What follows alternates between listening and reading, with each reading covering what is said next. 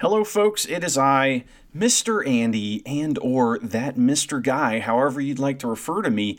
And today, uh, me and Luke were talking about putting up kind of like a little bonus episode to I don't know, whet your appetites while things are uh, kind of slowed down a little bit in New Japan and we're taking a little break and planning what the future holds for the Never Open podcast. And folks, we got some pretty cool stuff planned. If we get to pull it all off, you're going to be really happy. Uh, 2021 is going to be a big year for us. And uh, thank you guys, everyone who listened, everyone who has, uh, you know, written in and, and, contributed in any way to our show. It's been a lot of fun. Um, back in 2018, at, at believe this is in September of 2018. Um, I was doing a different podcast, and, and that podcast uh, was basically reviewing indies from the area, and also I did all kinds of interviews. And uh, in September, I just, I don't know why, I just went buck wild and I tried to interview as many people as I could. And most of them are podcasters. So at the beginning of this show, uh, this, this uh, interview you're about to hear, you'll hear some kind of like, oh, I was interviewing podcasters, but I want to interview this guy. And, uh, you know, the idea was that I wanted to interview as many people as I could in the month of September, most of which were podcasters. However, some were just people I find interesting. And, and it was like, it was a weird time. I was like on a roll and everybody was was saying yes. I interviewed some pretty big names in that month, and it was fantastic. So I was reaching out to everybody, trying to get them to say yes. And one of the folks that I reached out to that said yes was Chris Charlton. Um, you know, and I just pronounced his name properly, and you'll hear me mispronounce his name uh, during the uh, interview. And it's funny because he doesn't correct me, so he's very, very nice. And uh, this interview is interesting for many reasons. Uh, one is because it's from a few years ago, and Chris Charlton was not necessarily a member of the New Japan staff yet. Uh, if he was, he wasn't going to tell us that. Um, and he even mentions at the end, you know, some specifics about that kind of thing. So it's fun to listen to from that perspective, and we get into the nitty gritty of uh, New Japan, of course. But one of the things that we really get into that's fun is Chris Charlton's story and how he got to where he is. It's pretty cool.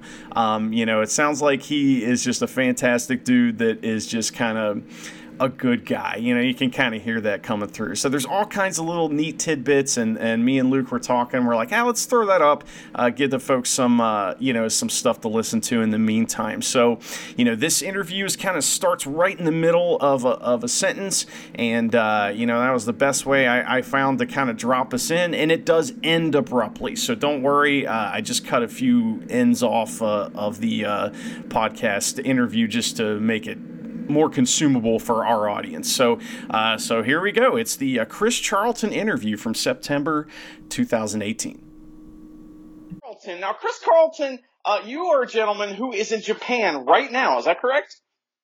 Uh, yeah.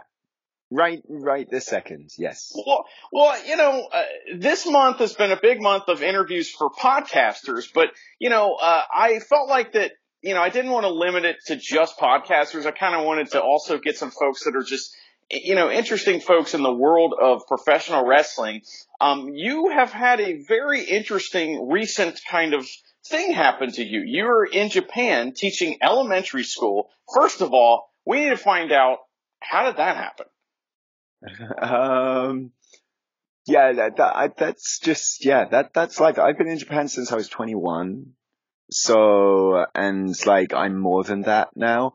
Um, but yeah, like, I, I came out straight out of university, um, just looking for something to do for a bit, you know, without getting a proper job at the, at that time, you know.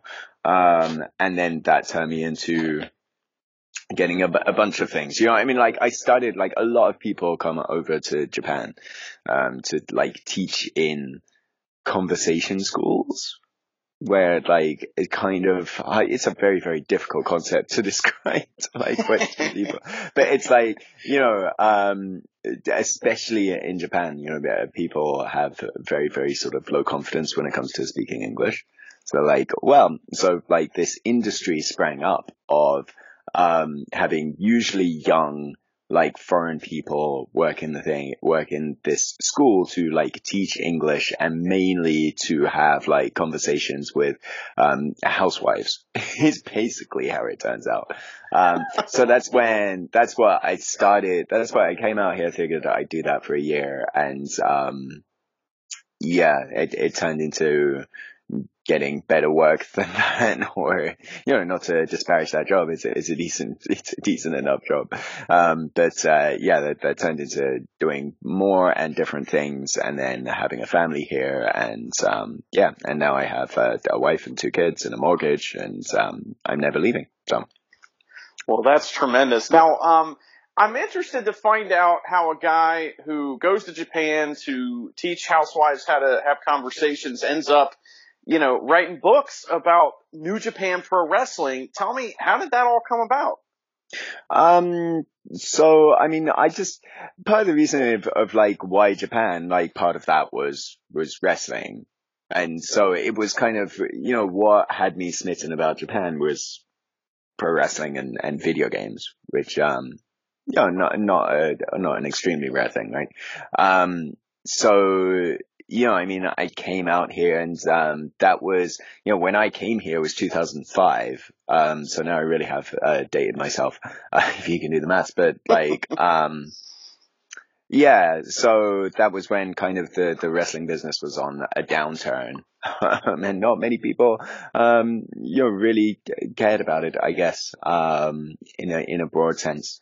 Uh, but so I sort of lived through that, that period as, as a fan going to, to live shows and then, uh, started seeing things pick up, you know, and start to, to gather steam. Um, you know, especially around 2011, 2012.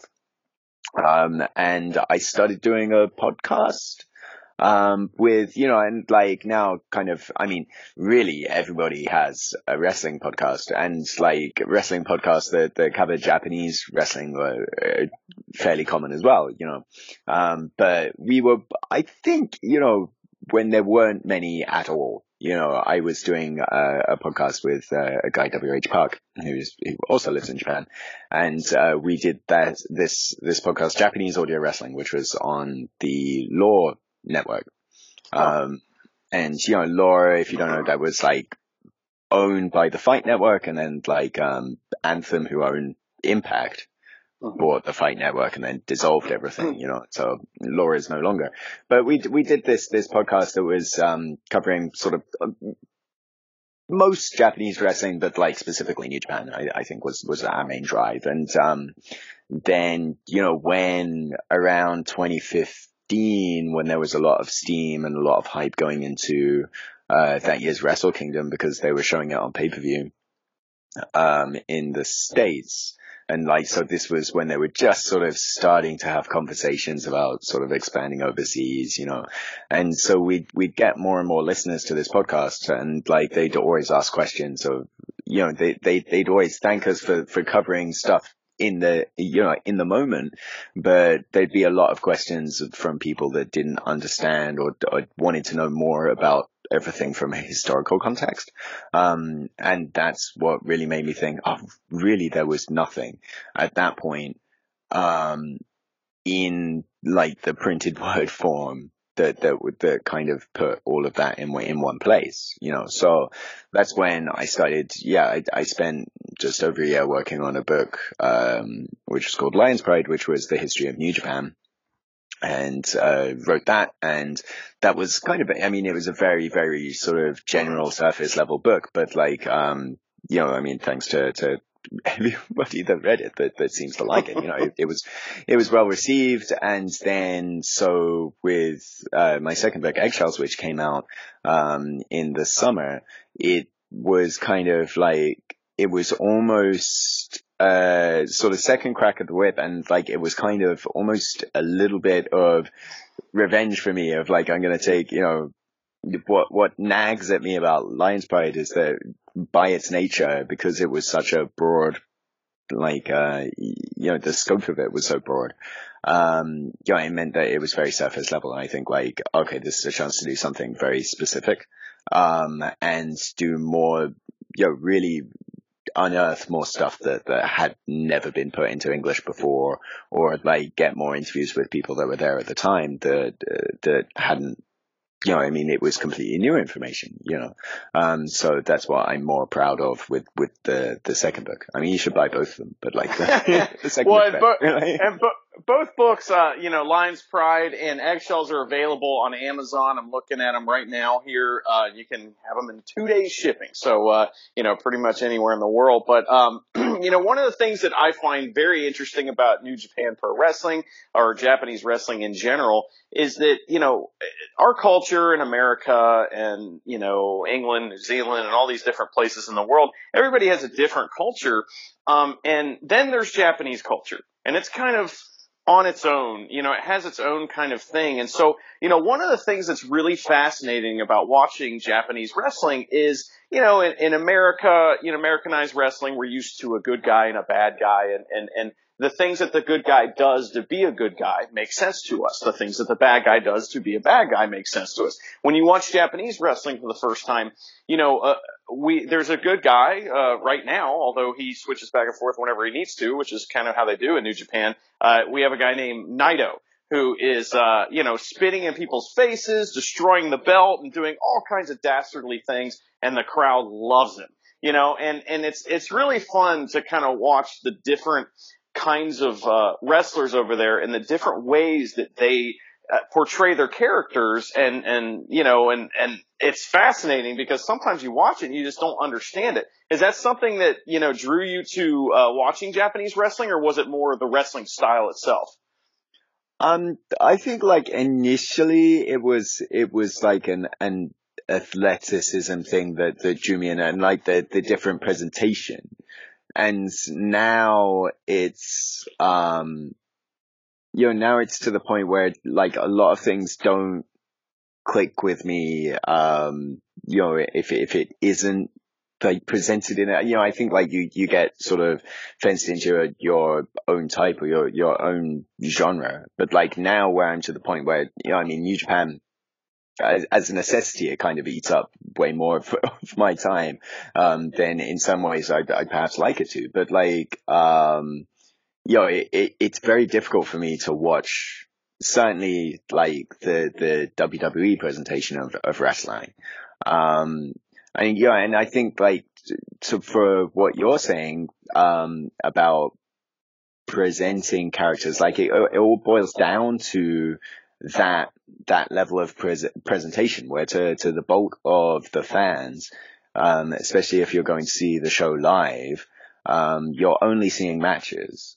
So everything gets communicated within the match. So like the athleticism in and the the in ring um, aspect of the show is ninety percent of the show. Whereas perhaps on WWE, it's, it's maybe half, maybe not quite half, maybe sometimes a little bit more, maybe sometimes a little bit less. Um, but then above that, like everything else, like the, the sort of rationales, the thought processes, um, that stuff, it's, it's almost, I mean, like, I think New Japan are perhaps doing a better job recently of, of surfacing that stuff with by by making their interviews more accessible. Um, but for the longest time, it was like you had to go out and seek that stuff out. Um, and in a way, you know, I think like that's kind of attractive and it kind of adds to like this, this sports style presentation where, um, if you are watching most sports, like your favorite team is your favorite team, you know, even if they might do something controversial on the the football field or whatever, um, you know, I'm not going to make too many sports analogies because I'm terrible at sports. yeah, but when when people are when people are hitting the the the the bases ball or whatever, uh, you know, it's like your your your team and your players that you know they, you know you, you like them for for what they do right? And then you know when you know, you might like them more by reading more about them, by listening to, to them more, you know, and you start to realize, you know, because like all of those interviews, rather than the sound bites you get in America, like everything, because you have to dig for it on your own, I think it's, it's more in detail, in depth, and people have more room to sort of explain their rationale. So even with someone like Tetsuya Naito, who on the surface is smashing stuff up, and you would think that he's a terrible human being, but when he sits down and, and talks to you, you know, because like that's, that's part, you know, nobody thinks no you know no wrestling heel quote unquote goes goes in with the philosophy of I'm a bad guy ha ha ha. You know it's like mm-hmm. to them within themselves what they're saying makes sense. And so when Naito gets the chance to talk and he's very charismatic and very convincing you're like oh hey actually you do make sense you know and and that's why like that's why the the heel becomes the anti-hero I think well, he's one of my favorite characters because, um, you know, I, I've never, I mean, only in, in Japanese wrestling can you have a, uh, a Japanese guy who pretty much, uh, you know, wants to speak Spanish uh, for some reason, you know, and uh, and spits on everybody, and it's the greatest thing in the world. Now, uh, one of the things that you said a second ago, um, you know, reminds me of it, there's this um, this kind of uh, thing that uh, people say in storytelling, especially in any visual visual medium, and that is uh, "show me, don't tell me." And that's right. one of my favorite things about New Japan is that they show you, they don't tell you, they show you, and they mm. show you through the physical action. And you know, wrestling boiled down to its core is telling a story through physical action. And that's kind of one of the things that I love about Japanese pro wrestling is it's, you know, it's very old school. It's what, you know, in America, people would call it old school, you know, style of wrestling because everything's told in the ring. There are a few kind of interviews, but, and, and then kind of to your point about that, as, uh, you know, as being a wrestling nerd myself, um, the more I can dig for something and the more I know about it and maybe somebody else doesn't know, the more I like it. And I think that's also, uh, you know, kind of the draw of Japanese wrestling is that even today, uh, even though it's it's becoming more Americanized, it's more available. Uh, you know, New Japan World, which we're going to talk about here in a second, is such a great tool for uh, us in America. It's it's still you know fascinating because it's not it's not mainstream yet. You know, and it's still kind of one of these things that's kind of you know nerdy, quote unquote. Um, yeah, I mean, it's one of those situations where like, um, you don't have to seek out that extra stuff. Like, you don't have to be reading Tokyo Sports or, or watching like every, uh, post-match interview, but if you do, then you will be rewarded for it. Like, you won't be left out if you're not but like if you do uh, go out and pursue that stuff, you'll you'll be rewarded for it. It's kind of like finding extra bits of backstory or lore in a video game, right? Like for mm-hmm. for most people, you're there to play the game, and that's fine, and you can enjoy everything, or you can seek out all the side stuff and like in, enjoy that uh, all the more. Um, yeah, and and that's something that um, is being you know there, there's a certain limit to to how much we can do with that Japanese content, you know, I think that's going to be something that, that gets improved. But I mean, even if you, you take like the, the, if you take Western people taking the same Japanese philosophy of, of presentation, um, then you get things like being the elite and everything with, with Kenny Omega and, and Kota Ibushi and, and the Bucks from the, from the Western side of things, where it is just like, you know, for, for most people, they will like watch their matches and, and enjoy those matches. But if they want to seek out this YouTube series, then they'll find out a whole bunch more. Um, and then, you know, part of the success of All In was, was catering to 10,000, those 10,000 super hardcore fans that really did watch every episode of Being the Elite, you know, and, and that in the end was the nice sort of, I don't know, that was like almost the, the end game reward of, hey, you've collected everything there is in the yeah. video game. Here's this, this show, you know. Um, so, um, yeah. That was the 100% completed, you know, but, uh, but, but, you know, um, an interesting thing that, uh, you know, that I'm fascinating with, fascinated with is I don't speak any Japanese. I know Ohayo gozaimasu and that's it, you know, so, uh, and uh, you know, I'm wa- I've been watching Japanese uh, pro wrestling, you know, pretty much since Wrestle Kingdom Nine. That's when I first started watching it on, you know, regularly. And uh, you know, I watch just about every show I can. Sometimes I dip out for World Tag League, but I think a lot of people do. And uh, you know, the but one of the things that's always been fascinating with me or to me is I don't know what they're saying. And, uh, you know, New Japan has done a really great job recently, especially starting with the G1. Uh, they really, really started doing this, making sure they had a translator on hand, especially when someone was going to give a big promo at the end of the night, which is kind of a tradition, um, you know, among, uh, you know, guys like Okada and Kenny Omega and Naito um, some of the bigger names, you know, after they win a match, they may give a big long promo and tell us, uh, you know, how they're feeling about this, that, or the other thing. Now, that's been a role that you've kind of fallen into here where you are translating uh, some of the things for uh, the fans on New Japan World, hanging out with, uh, you know, um, uh, Kevin Kelly and uh, Rocky Romero. What's this been like, man? Yeah, I mean that that was a very very surreal month. Yeah, and um, it was it was something that you know you know I think I said elsewhere like it it was we were talking for a while because you know I I knew Kevin, um, I knew Rocky because um, he'd helped me out a bunch. You know when I was doing going back to doing that Japanese wrestling podcast I used to do. Um, you know, I mean, Rocky was, Rocky's always like very, very gracious with, with his time and, and he'll always sort you something out, you know, and I think like, um, it was one of those things where the books and as well as doing stuff on Twitter all the time, you know, I, I was thankfully able to to get in enough good graces and um, get some visibility to where um, when the company felt that they, they needed someone to, some people, um, to, to do that more, then, you know, I mean, Rocky was able to suggest me, you know, and, and other people were able to, to suggest me. But, um, yeah, I mean, I, I've been doing a, a little bit of stuff with, with New Japan from, from time to time, um, for a while. And, uh, then it was a thing of, okay, you know, they asked me to do one show in Korakuen uh, just to do, just to do, as, as you said, just to do translation. Um, and I didn't have anything to translate in the end. It felt really awkward. I was like really, really nervous. Honestly sick in my stomach, you know, and, and then, you know, oh my God, this is, this is terrible. What, you know, what am I going to do? What if, you know, I can't hear what, what the person's saying in the ring? What if I fuck it up? Whatever. Um, and then it was like, it was the Ishii Goto G1 match and Ishii won and didn't say anything. He just walked out.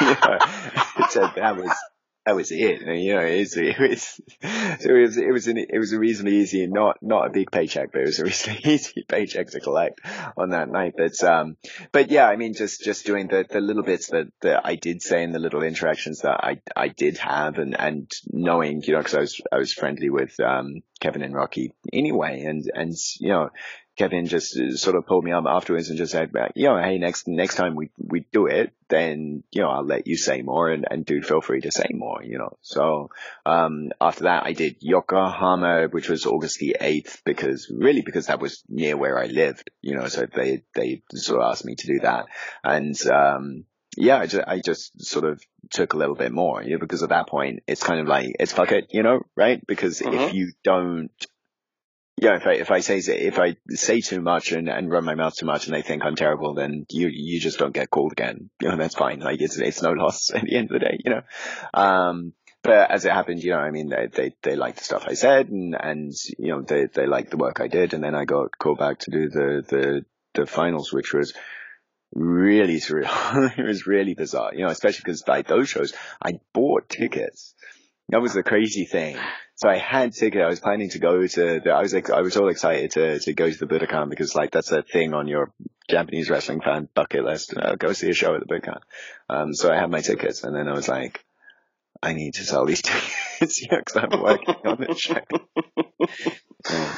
Well, uh, you know, one of the things that I've noticed is that, you know, it's funny to hear you say that you were very nervous at first because now all of a sudden you're busting out OSW review uh, references on there, and uh, that made me laugh really hard. Uh, you know, the Aloha thing, uh, that's that's hilarious. Tell me a little bit about uh, you know some of the things that you've been able to do, and how has a guy like Kevin Kelly helped you? Because I know he's a pro. And you said a second ago, you said, well, fuck it. I don't know, you know, if I mess up, they're not going to call me back. Well, you know, Kevin Kelly's the kind of guy that's going to help you along I would assume, and not allow you to kind of screw the pooch, so to oh, speak. God, um, yeah, yeah. It's so, it felt so safe doing it. Like it felt so so safe, you know. And and like you know, as, I said, like um, yeah, I mean they're they're both good friends. Like Rocky is like the friendliest man in the business, you know. So like as far as far as out of the people in my you know limited scope of the, the Venn diagram of me in the wrestling business, but like, but Rocky is the nicest man in the planet,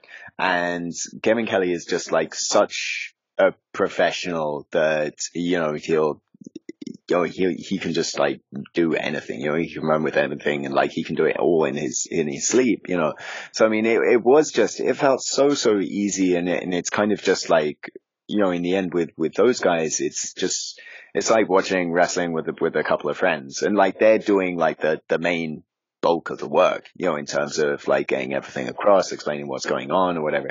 Um, you know, so I mean, my job was kind of just to add analysis and, and a point here or there. Um, and it was just really, really easy, you know, because it, it instantly felt to me like I'm, I'm watching wrestling with a couple of mates, um, who maybe they don't know why this guy did this. You know, they maybe don't understand the background. You know, and, and I'm sure like it's happened to you, right? You've you've probably watched a wrestling show with some buddies and like they don't know what's going on. You know, so they'll ask you like, you know, what's going? on? Why are these two guys fighting? You know, and you know that stuff, so you can explain it, right? And that's what that's what it, it really felt like, and like.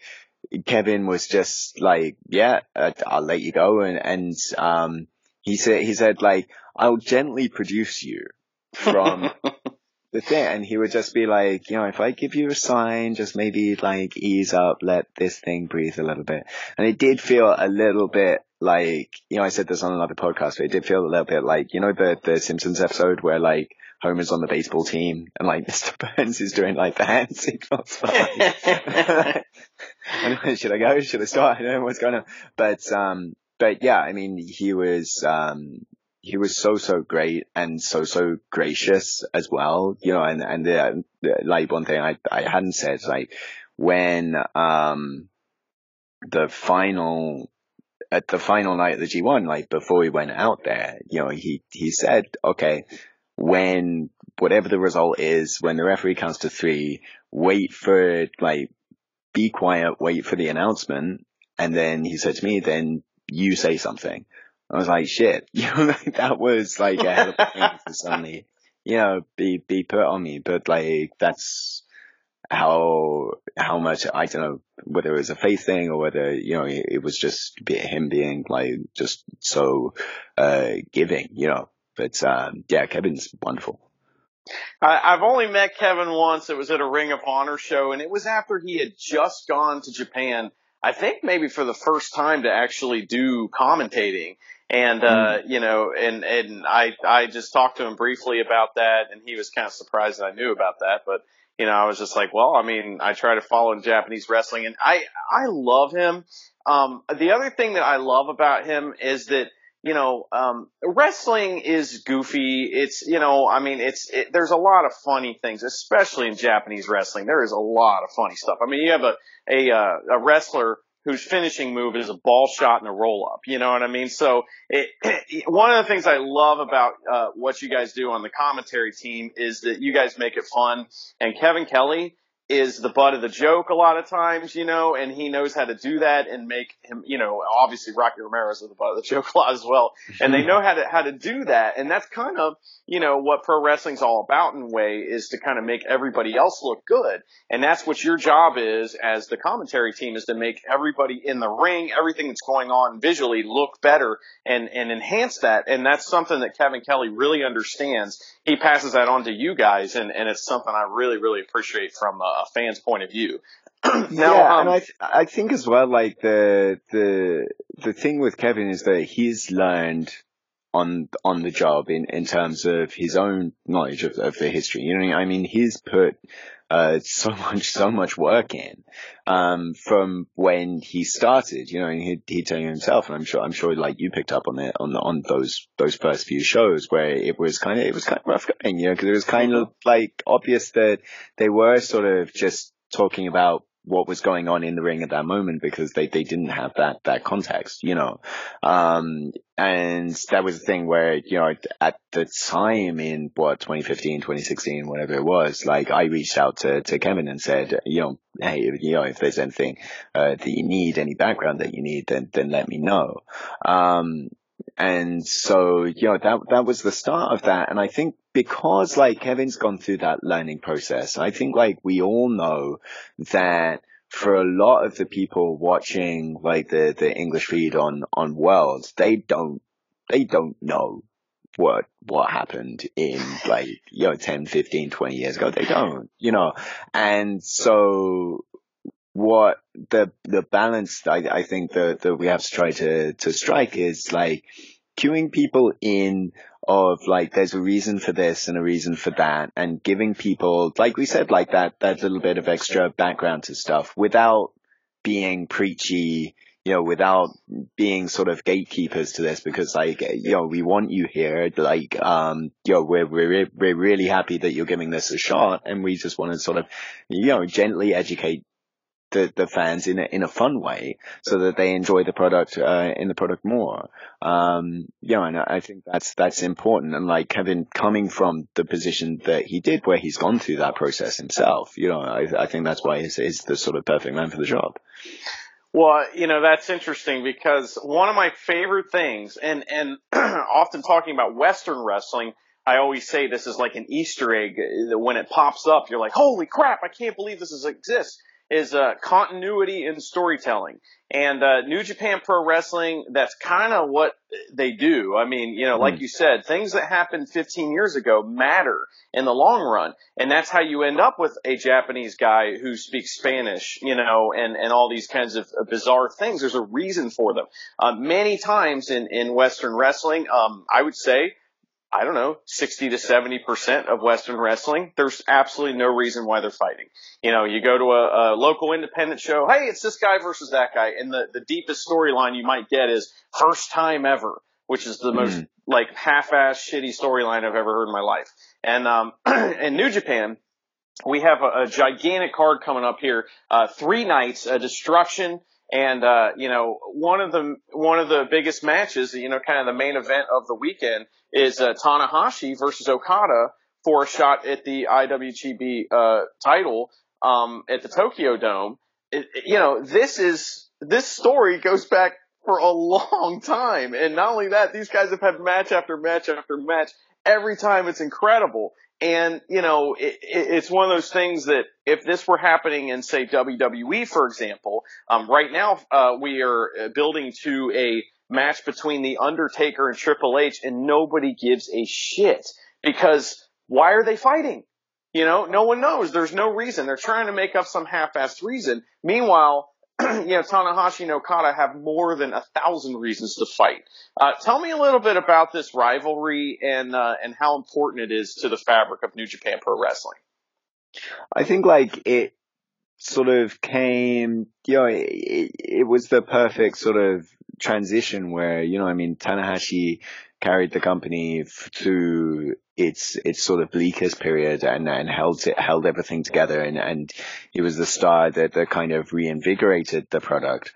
And then so everything starts you know the, the the company's noticeably gaining momentum and that's what I was saying you know you start doing this this um you know, podcasts started getting involved around 2012 when just like everything starts sort of ticking in, starts, starts to get going. And then, you know, sort of, so January 4th, 2012, here comes like Kazuchika Okada, like, you know, going from, an ordinary sort of black tights, uh, young lion, a very young guy, very tall guy, very attractive guy. But, um, you know, I mean, you, you wouldn't think, you know, he sort of comes out the blue and, um, his his first thing when when he gets in the ring with with Tanahashi uh, at the end of that Wrestle Kingdom show, and he's booed out of the building because like he had this match uh, earlier on in the Tokyo Dome against Yoshihashi, which was not not great.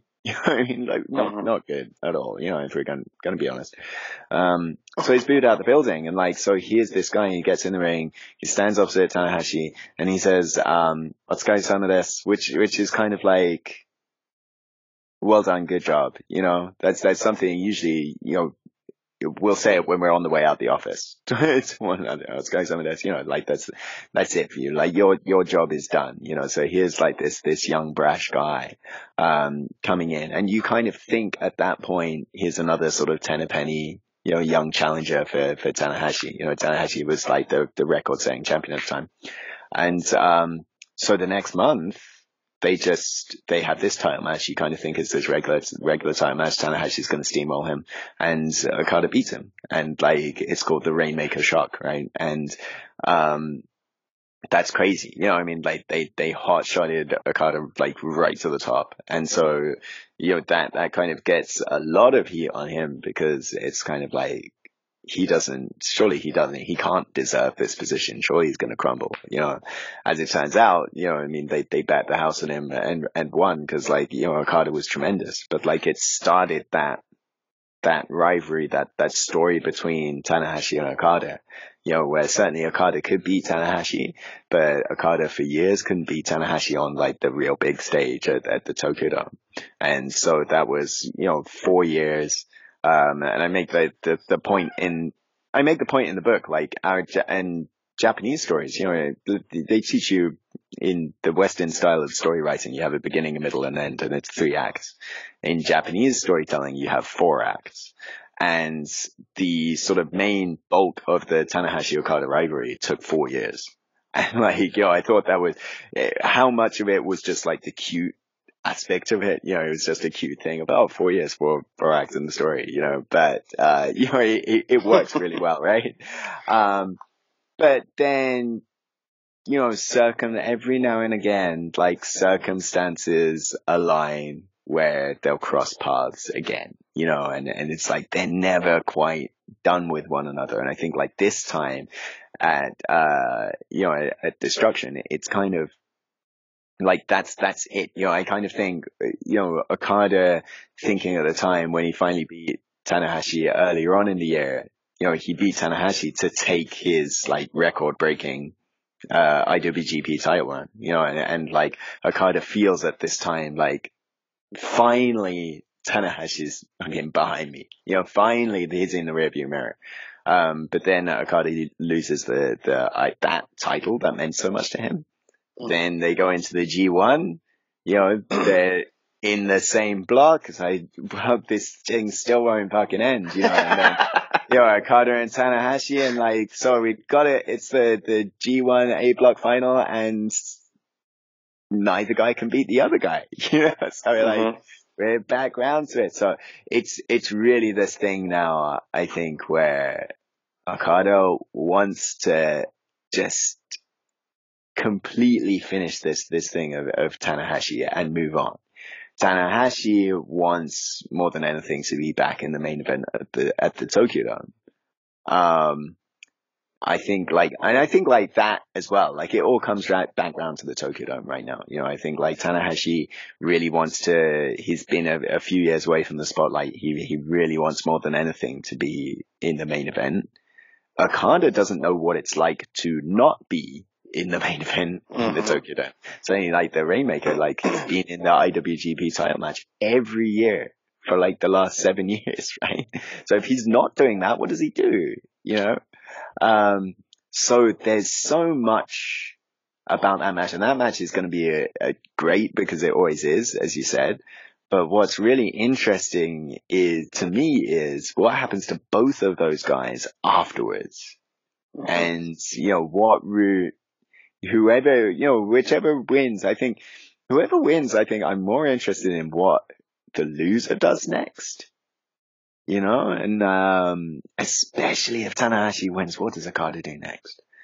Yeah, that's that's really fascinating. And if Tanahashi does win, and Omega keeps the belt, which a lot of people think, you know, that he's the favorite. Let's face mm-hmm. it, Tanahashi and Omega is going to be very, very interesting for a lot of reasons. I think. Well, a while back, I, I think that if I'm correct, uh, Kenny Omega took the Intercontinental title from Tanahashi, I believe. Yeah. And uh, they never really had a blow off there because Tanahashi got hurt, and that led mm-hmm. to the ladder match with um, with um, uh, uh what's his name, uh, American dude, uh, yeah, yeah, Michael Elgin, who I've seen a million times. I couldn't think of his name. Which, by the way, that is one of my favorite matches ever. I love that match so much. It's so full of shenanigans and shouldn't be anything on Japanese television or Japanese uh, wrestling, but I love it. I mean that mm. that's the match that opens up with uh with Uno finding the Young Bucks under the ring and kicking them out. So yeah, yeah, and then then they come out anyway. you know, right, like, so yeah, yeah, it's very was, different. It was very different. Uh, I loved it. So in a way, uh, you know, when I saw that this was happening, you know, and I was like, oh, okay, so um you know, uh, Tanahashi has the briefcase and everything, I thought, well, you know, if he if he wins, that makes a lot of sense because him and Kenny never had yep. that kind of blow off from that uh, particular uh, you know story that they were going for. And either way, that's that's one of the things that's great about multi-layered uh, storytelling. And uh, you know, we have a saying over here in America: "Trust in Gedo, because uh, you know they, you know, un- unlike when a, a guy gets like so your favorite independent wrestler gets signed by WWE, he does great in NXT, he gets called to the main roster, and then he gets ruined. And uh, you know, you don't have to worry about that. And with New Japan Pro Wrestling, it's something that you know when you you trust that the storytelling is going to pay off, and you trust that it's going to be not only pay off, but in a good way and maybe several times over four years, like you said. Um, and, and, you know, build to something that's even bigger and bigger and bigger and more interesting and more interesting. And so that's something that I love about it. Um, you know, it's, there's so much, you know, so many layers to the onion, so to speak. Um, it's outstanding. And another big, uh, onion that we got to look forward to here is, uh, you know, like you said, Kenny Omega versus Tomohiro Ishii. Um, now I do have a question. Is it Ishii or is it Ishii? It's Ishii. Okay. So it's like, yeah, yeah. It's, it's, yeah. The, if you're writing it in hiragana, it'd be it, she, it.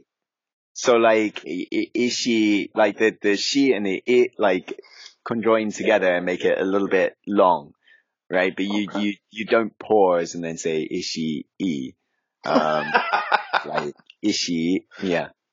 Now, uh, well, that makes perfect sense. Yeah, Ishi, Ishii is one of my uh, favorite wrestlers in New Japan, and kind of always has. I his feud with Honma over the neverweight belt made both mm. those guys just super over with me. I was like, I love these guys. I mean, and uh, and I'm so glad Honma's back. But uh, but tell me, okay, uh, you know, I know what I think makes Ishii a special wrestler. What do you think is it, it is that kind of makes him a special wrestler? So I think, um, yeah, it seems is like a hot topic at, at the moment, and so you know, I've done, I'm, I'm well versed in interviewing about Ishii's. I think like three or four people have, have asked me of like written pieces or whatever.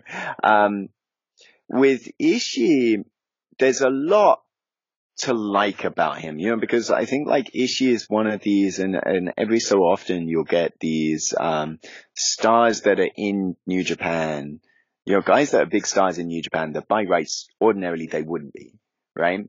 Um, and mainly that's because like of their height, you know, and like Liger is, is one of those people, Kushida one of those people, um, you know, back in the day, like Ultimo Dragon, who, who had good runs in New Japan was one of those people where like they were too short to be uh, in the traditional New Japan dojo system. So they went ahead and went out and made a name on their own, um, and then came in later, you know.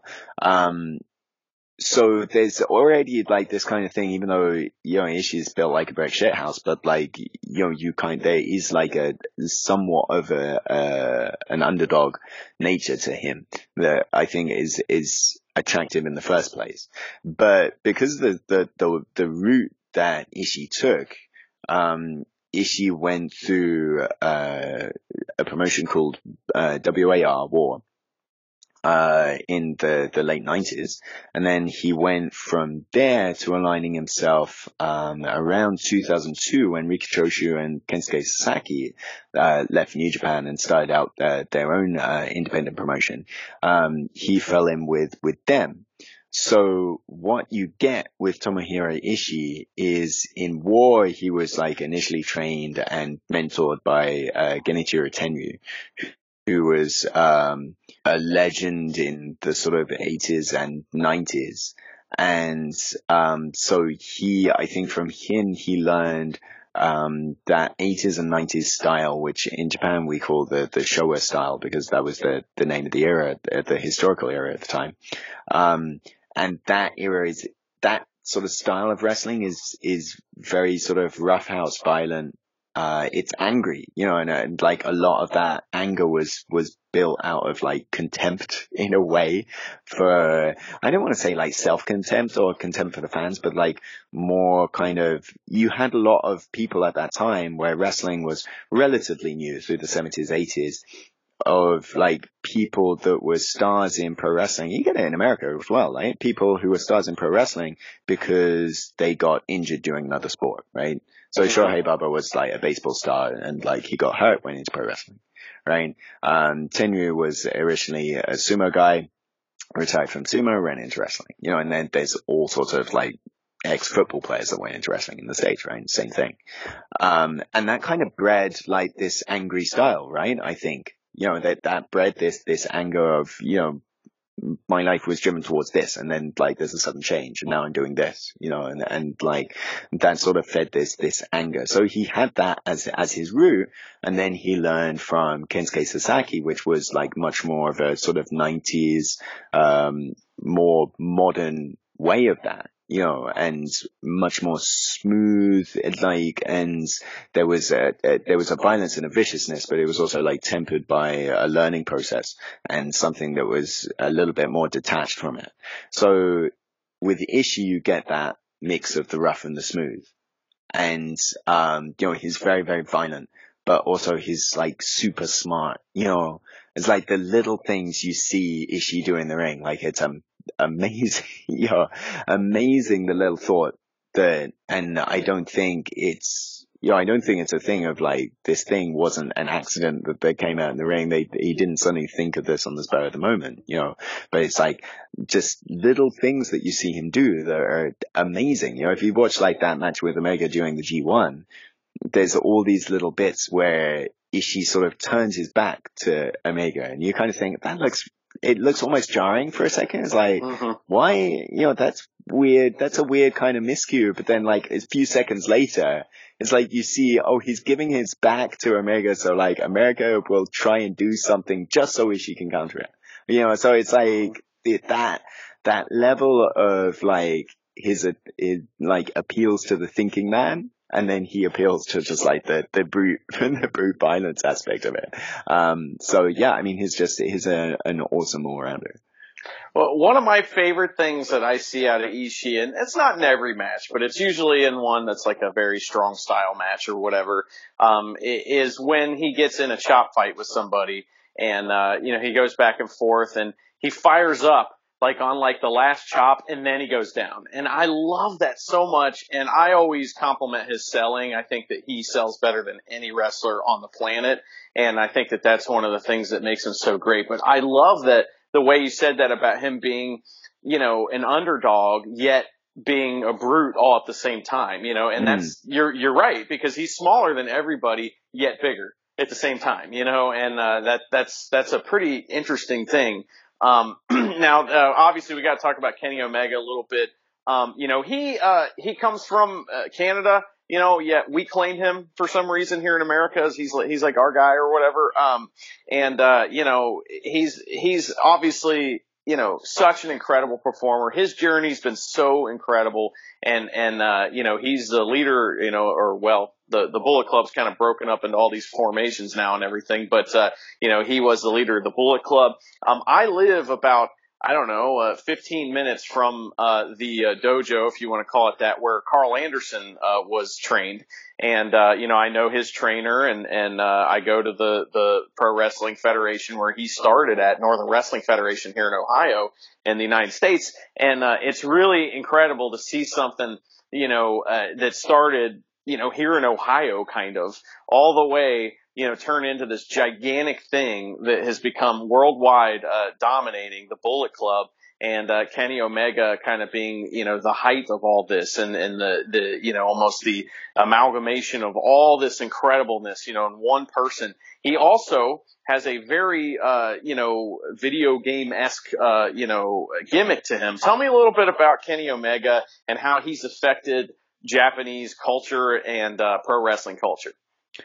Um, I think like he's managed to to do so well by being just such like the being i guess like the, the he's, he's like a modern everyman you know it's, it's like hard to sort of say oh you know that kenny omega and, and stone cold steve austin belong in the same set sentence but like but they kind of do right in the mm-hmm. You know austin for his era and that sort of um late 90s like you know sort of late 90s america um, you know, he appealed to that. You know, that, that's what everybody said, right? He was like the blue collar worker that wanted to beat up his, his boss. And, um, so that resonated, I think, with that, especially the, the, the TV audience that wrestling was going for in that area and, and at that time. Whereas like Kenny Omega, I think much more resonates, um, you know, he's got that same sort of everyman uh, appeal, um, but in a 21st century concept, you know, where people aren't necessarily, um, you know, tuning in to the, the TV, but they, they live on the internet, you know, and, and they do different things and they're nerds for different things. And, um, you know, Kenny, like, yeah, I think like with Austin, perhaps Austin was inspiration. I think they're, they're both sort of inspirational or aspirational characters where like Steve Austin sort of appealed to an aspirational desire to, to rebel and, and pop the boss in the face. And I think like Kenny and like there's an aspirational aspect of you know because he's such he's so open and he's so able to speak to to to you and to other people like you get such a vibe from him and it's only backed up if you meet him and, and talk to him. Um, like, you know, he's just, he's, he's very much like he's, he's a normal guy, you know, and like he's, he's a, a big dude, he's a phenomenal fucking athlete. He'll do things like that you or I could, could never do. But at the same time, like, he's a normal guy. Like he likes normal thing. You know, he likes what we perceive as, as normal things. Like he likes our nerdy shit, you know, and he's insecure about stuff sometimes. And, you know, and he, you know, he's, he's maybe a little bit eh, depressed sometimes, you know, so I think like it's something that appeals to like the, the, the modern everyman where like we're all a little bit more open about our own insecurities or, or failings. And like Kenny being someone that's, uh, at the top of his game, that's, that's reached the, the top of his game, um, through dealing with that stuff, you know, that, that's, that means that we all have something to relate to. And I think like everybody has something to relate to with, with Kenny. Um, you know, because I think that the wrestling fans obviously have the fact that he's a phenomenal wrestler is a phenomenal athlete.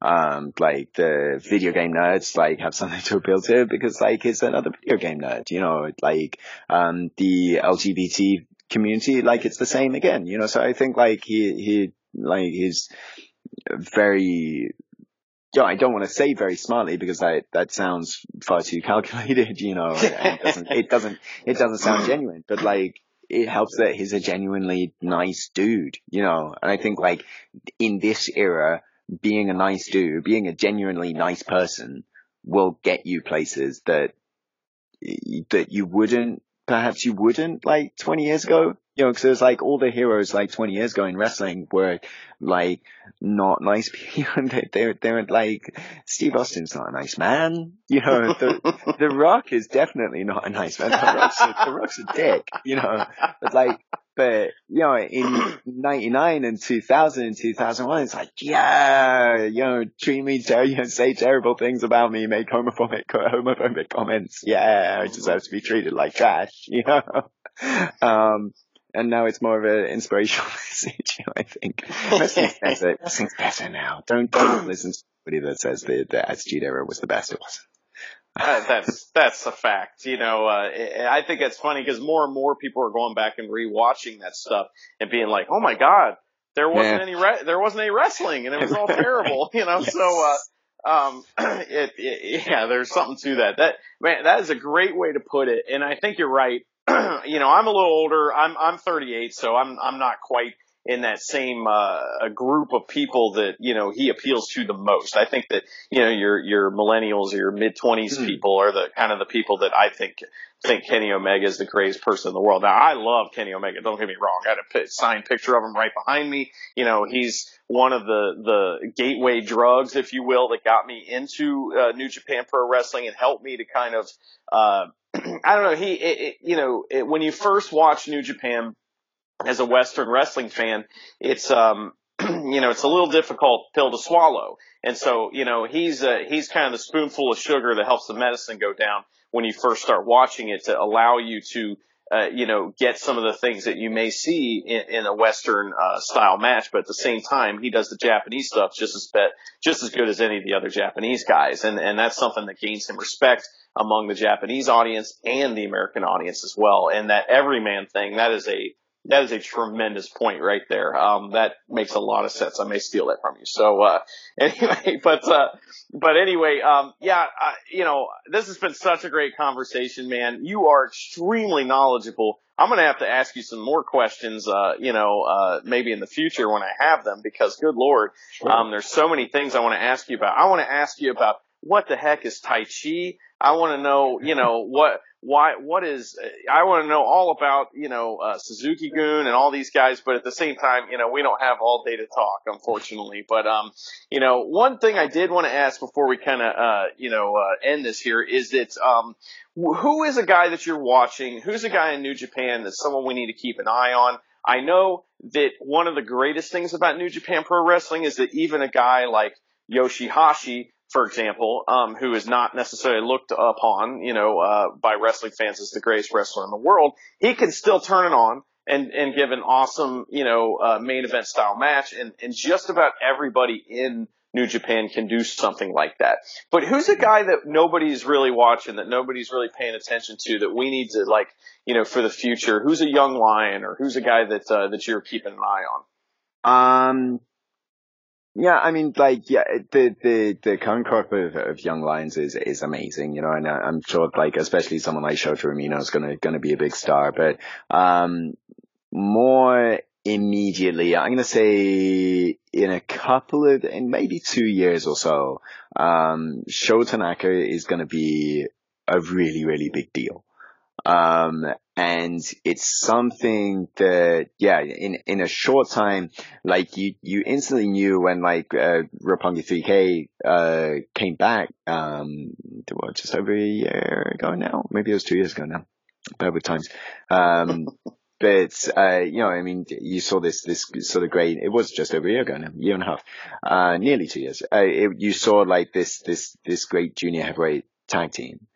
Um, but when I don't know how much you saw Sho in in the best of the Super Juniors this year, but like the dude is, I mean, a he's barely a junior heavyweight at this point, and he's also just a a beast. You know, I mean, the the the stuff he was doing was so so different um to what everybody else in that that field was doing and so much more sort of vicious. And like, I kind of think there's a lot in Sho Tanaka that reminds me, um, you know, it, it, it reminds me, you know, if you, if you're a, a Noah fan, you know, it kind of reminds me of a guy called, uh, Takashi Sugiura, who would like now in his fifties is the, the GHC champion over, over in Noah, but like, you know, he he got his start by being very similar, very similar to someone like Sho, like being a, a big junior heavyweight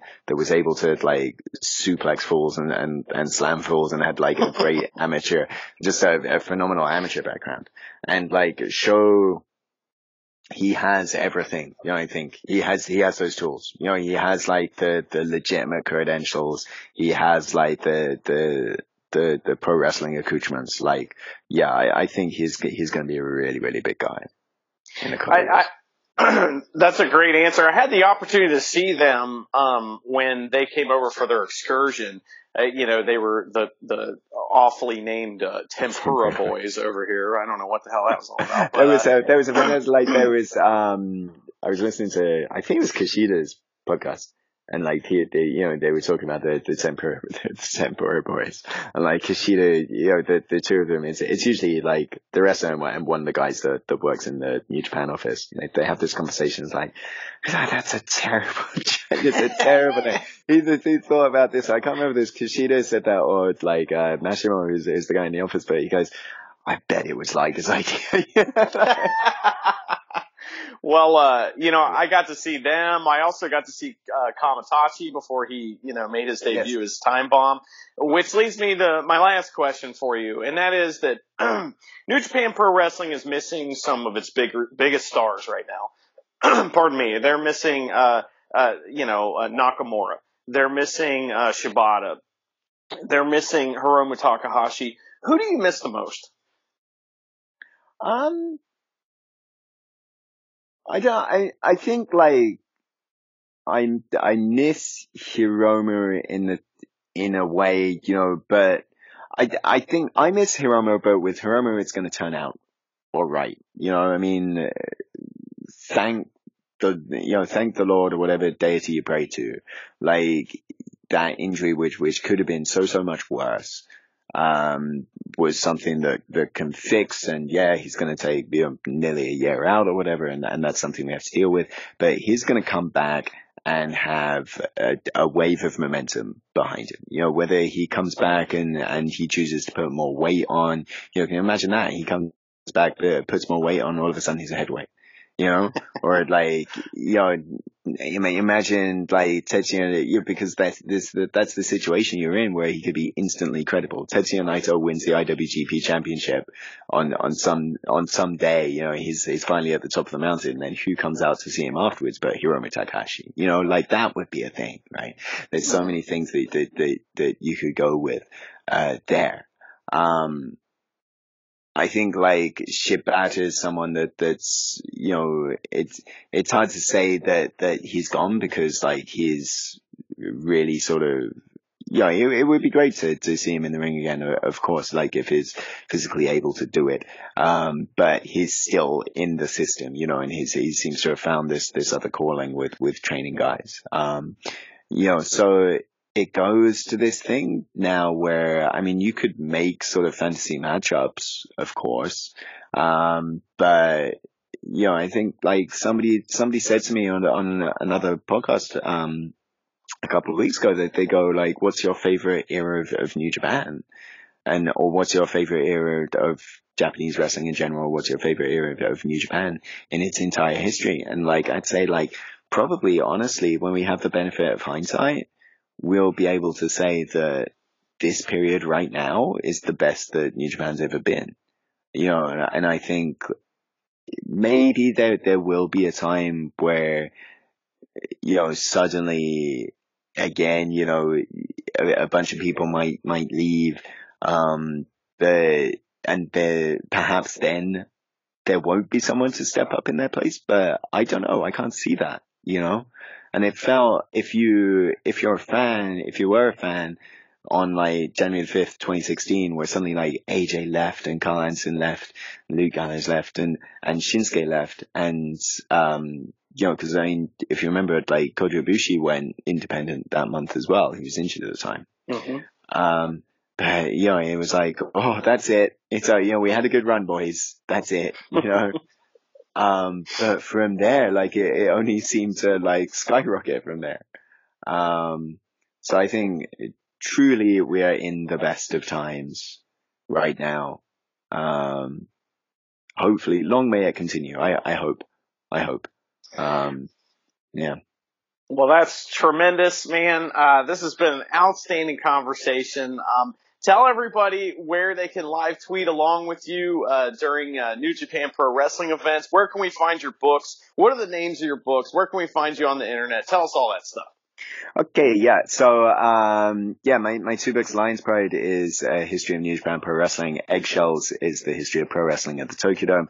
Uh, they're both, uh, I think, probably more easily available at, at Amazon.com. Sometimes every now and then, uh, there'll be people that like, I don't want to line Jeff Bezos po- uh, pockets, you know, what can I do? um, uh, I can understand that. If you uh, go out to Twitter and, and, hit me up at ReasonJP, I, I will see what I can do. There's there's still some books, uh, you know, in uh, in my sort of junk room that my wife keeps tripping over every now and again. So uh, I can I can certainly get, certainly get rid of them. Um, yeah, as I said, uh, at ReasonJP on Twitter. Um, I am it, you know, it was when we'd lightly talked about it before we, we came on. I am not on the the destruction broadcasts. Um, I'm also though not finished working with New with New Japan. Like um, you know, I, am doing things you you may see or hear me uh, pop up on their um, or on their website or in their video form or on their broadcast. I I honestly don't know. Um, that is a thing where, you know, I said before, I, I've signed some things where I can't talk, talk about stuff. That's something I can't talk about because I really don't know at this point. Um, but, uh, yeah, but we're, we're not done with that. So, um, you know, the, you can look forward to that.